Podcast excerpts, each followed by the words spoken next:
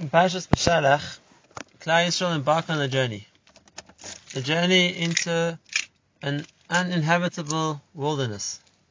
A journey into a desert. Where the basic conditions which are necessary for people to survive are missing. It's a journey into a desert where there's no food or water. A desert populated by snakes and scorpions. And therefore, in order for Klal Yisrael to survive in the Midbar, they need not just one, but a series of different nisim to take place to enable them to live for 40 years in the desert. First in this week's parasha, HaKadosh Baruch Hu brings them the Ananei HaKovod. The clouds which surround them protect them from enemies as it did from Mitzrayim, protect them from the uh, heat, protect them from snakes and scorpions, and therefore they, so to speak, they're in a safe environment. And then later on in the parasha we read about the mon in the land where they was unable to grow crops. HaKadosh Baruch Hu sends down food for them every day in a miraculous fashion.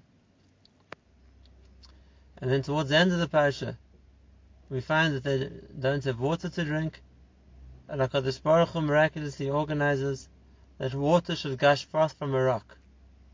A rock which would be transported with them, the Be'er of Miriam. And they were accompanied by these three Nisim for 40 years.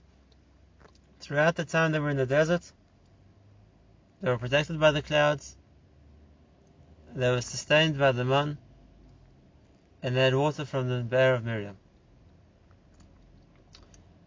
The Gemara in Tainis tells us a story. Rav Yitzchak came to visit another Amora, I think it was Rav Nachman, and when he's ready to leave, Nachman asks him for a bracha. And instead of giving him a bracha directly, he says, first, I want to tell you a mashal a mashal to a traveler who's wandering in the desert. And he's hungry, and he's thirsty, and he's tired. But the desert there's no food or water, there's no place to rest. And then he chances upon an oasis. He finds a tree. A tree with plentiful fruit, with abundant shade, and with a stream of fresh water running by it. And the weary traveler makes full use of what he's found, and he sustains himself from the fruit, quenches his thirst from the water, and he rests in the shade of the leaves. And when the time comes for him to continue his, his journey, his voyage, he turns to the tree and he says, Ilon, Ilon, Bama. Tree, oh tree, what can I bless you with? Sheyeh perisecha musukim, that your fruit should be sweet. You already have that. Arei perisecha musukim. Sheyetzil chonoe, you should have pleasant shade. You already have that as well. Arei tzil chonoe. She'ama samayim tachtecho. That there should be a stream of water which flows by, so to speak, to give uh, water to give nutrients to the tree. So the tree is everything a tree could possibly be. So what can he bless the tree with? That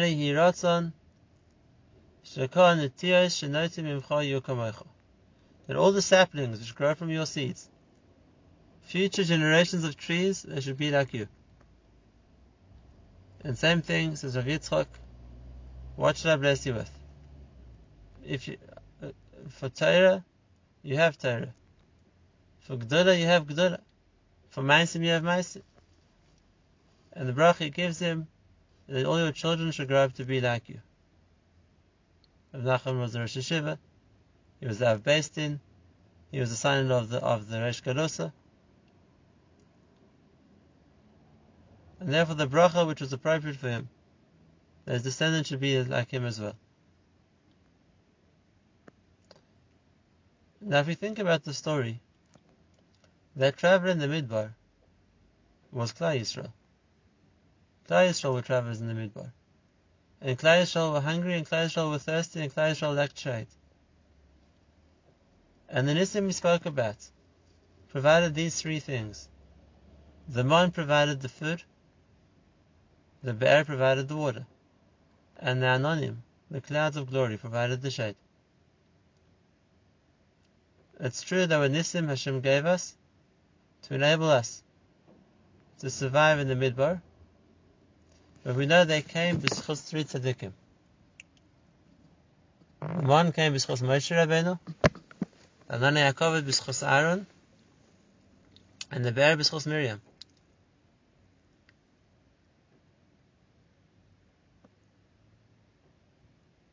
Now, let's look at a Gemara. The Gemara in Sanhedrin on Daf Chaf Amud says, Rabbi Omer, there were three mitzvahs that Klal Yisrael were instructed to do when they would come into Eretz Yisrael. To appoint a king, to destroy Amalek, and to build the Beis Hamikdash. The Gemara there says, "Va'adayin en ezimim koidem," and I still don't know which one is meant to come first. And therefore it brings the pasuk at the end of the sixth parasha, and it says, "Kiyod al keis ko." There's a hand against the throne of Hashem, as long as there's a milchama Hashem ba'amalek.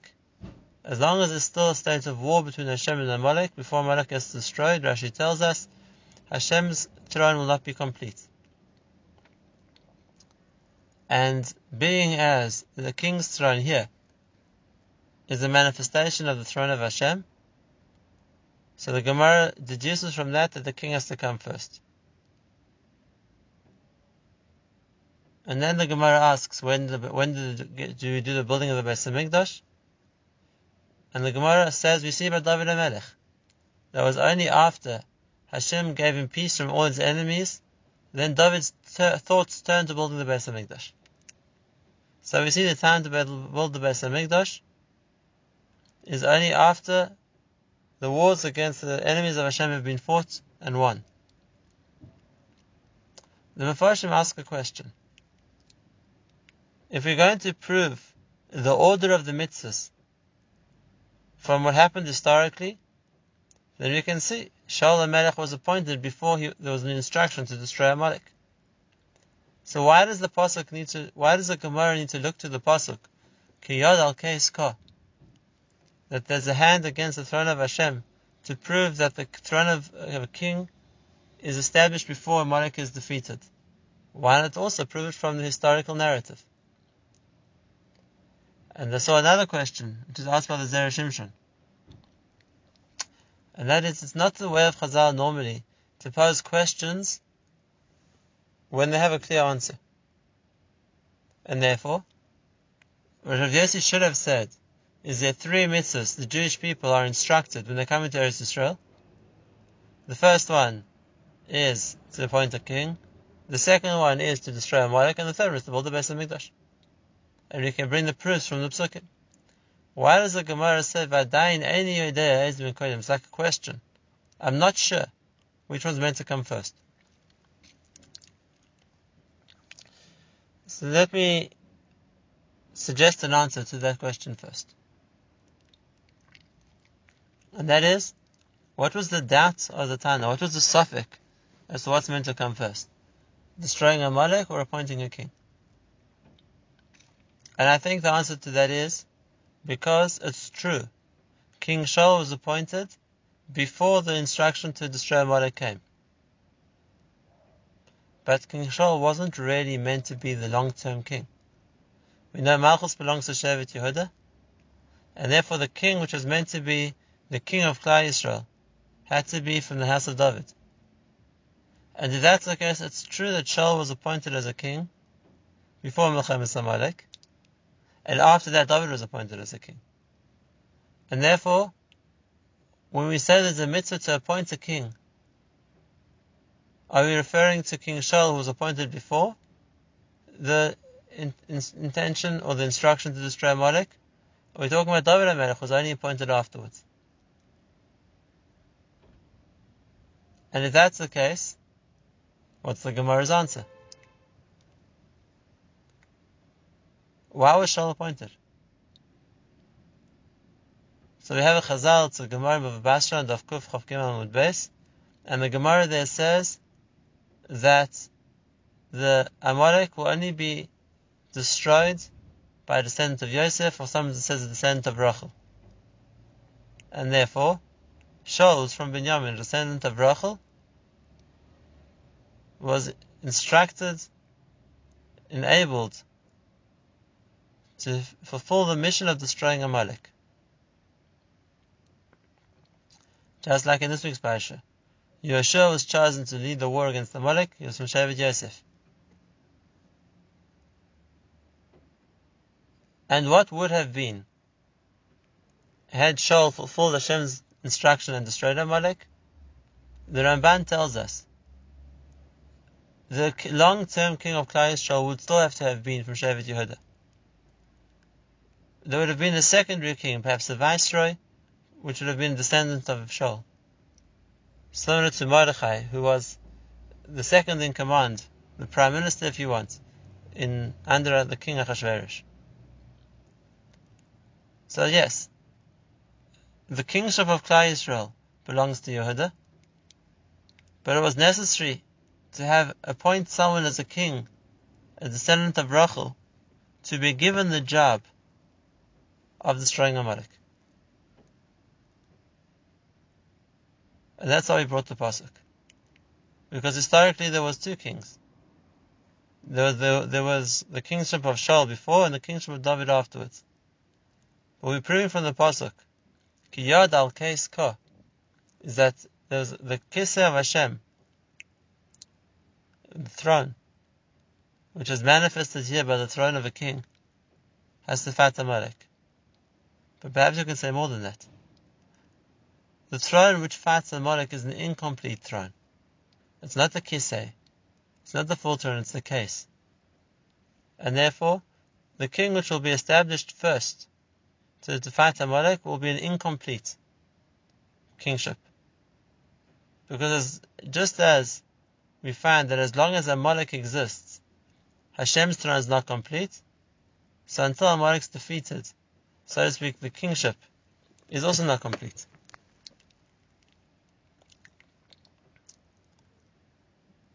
Now, there's a Talmud of a Talmud of the Arizal, his name was Rav Nosson Shapira. And he writes us various allusions, remozim, which we need to understand and think about. And he has a very enigmatic allusion on this topic. He writes that the three mitzvahs which Klal Yisrael had to fulfill when they came into Israel, let's go through them again. Melech, to make a king. Amalek, to defeat Amalek and Beis Hamikdash, to build the Beis Hamikdash. He says the first letters of those three words are a mem and an ayin and a beis. And he says, similarly, the three, so to speak, nisim that we had in the midbar were the mon with the mem, the Ananei HaKovod with an ayin, and the Be'er Miriam with a beis.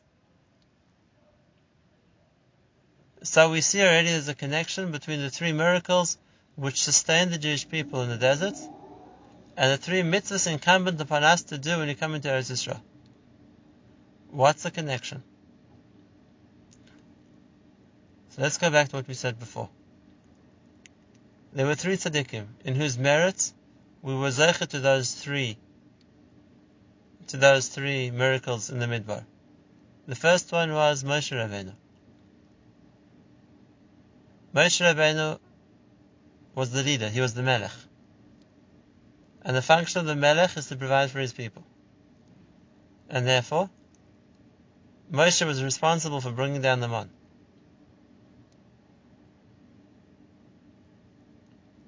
And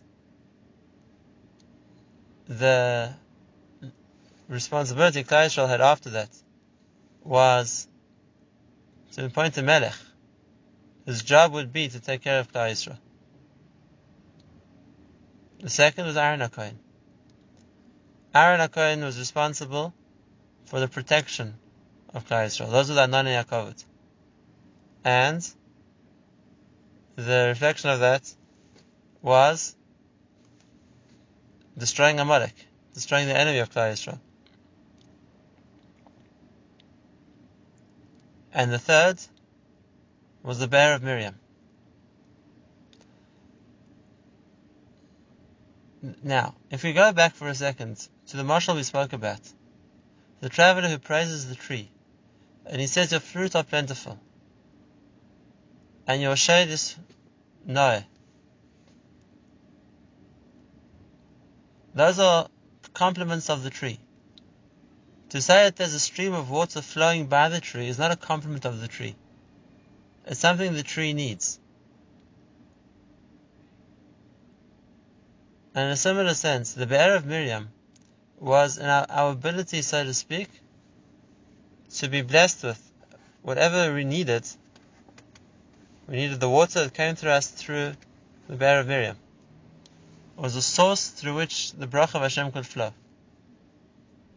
The Ramban writes in the pasuk, "V'nei be'er b'sarda," there was a well in the fields, referring to the Beis Hamikdash. That the Beis Hamikdash also served as a conduit through which Van Shefa could flow. Now, why was it like that? Because we know Moshe was the one who gave us the Torah. In that sense, he was the Shliach of Hashem, the Shliach of the Melech. And therefore, together with the Torah came down the Koyach of sustenance for Klal Yisrael.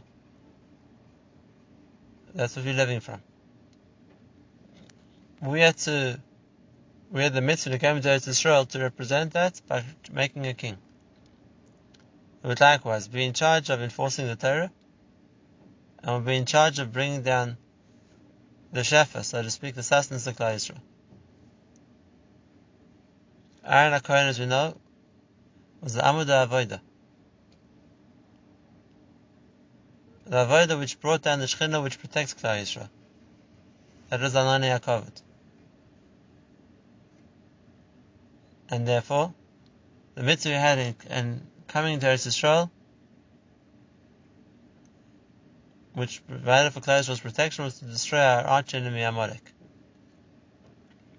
And lastly, Miriam represented Gemilas Chasadim from her own youth as a little girl who was one of the midwives of Mitzrayim, Miriam showed Mesiris Nefesh for Gemilas Chasadim, and as a result, through her comes the Shefa of HaKadosh Baruch Hu's goodness to us, which is represented by the Be'er and later by the Beis HaMikdash.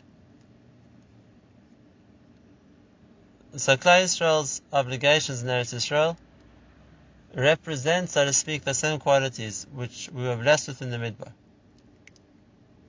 Where in the Midbar we had the tree, with Perisecho Mesukim and Tzilcha Noe, and the Amas of Eretz Tachtecho, we had Moshe and Aaron and Miriam. Our instruction later on was that all the saplings should be like them, that we should recreate, so to speak, or find people to be able to fulfill those same duties in the future.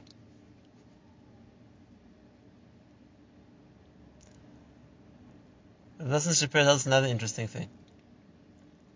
He says, we know that after Aaron died, the Nana Kovid left, but they returned with Chos Moshe. After Miriam died, the Be'er left and also came back with Chos Moshe. Moshe, so to speak, in the end assumed all three functions. And that's why he says Moshe's full name, Moshe ben Amram, is also a mem, a beis, and an ayin, which is also the Rosh Tevis we said before of these three brachas, the man, the be'er, and the anonim. Let's look at one more thing. The Gemara in Sanhedrin asks, what's the name of Mashiach going to be? There are a number of suggestions of different schools of Amoraim, and the Gemara says there's one opinion that his name will be Shiloi. And there's one opinion that his name will be Yinon. And there's one opinion that his name will be Chezkiah. And there's one opinion that his name will be Menachem ben Amiel. Now, maybe it's not for this shiur to talk about the disagreement or at least the different facets of what Mashiach's name represents or what it's going to be. The Vilna Gaon says a very beautiful thing. And that is if you take the Rosh Tevas of all the Gemara's four suggestions, Menachem, Shiloi, Yinon, and Chezkiah, you get the word Mashiach. In other words, Mashiach will be a synthesis, a composite of all four titles. But I want to ask a question. Every name that Mashiach was given, it only talks about an individual, his name. Shiloi, Yinon, Chezkiah. And why is the last opinion his name and his father's name? Menachem ben Amir. So we here see here the same remes. Menachem ben Amir is also the Rosh Tevis, a mem, a beis, and ayin. Which means his job as Mashiach will also be to provide Klal Yisrael with those three things. A melech, to destroy Amalek, and to build the Beis Hamikdash. And we can finish off with one last beautiful insight. Just like we said, Shaul was chosen as a Melech first, as a descendant of Rachel to destroy Amalek, and only afterwards came David Melech, who the Melech already belonged to. This is going to play out in the future as well. We know from many Chazals at first there's going to be a savior, a leader, who's called Mashiach ben Yosef. And Mashiach ben Yosef's job is to wage the war of Hashem against the Amalek and his descendants. And only after that will come Mashiach ben David. And it's exactly the same idea. As long as Amalek is around, the Kisei of Hashem can't be Shalem.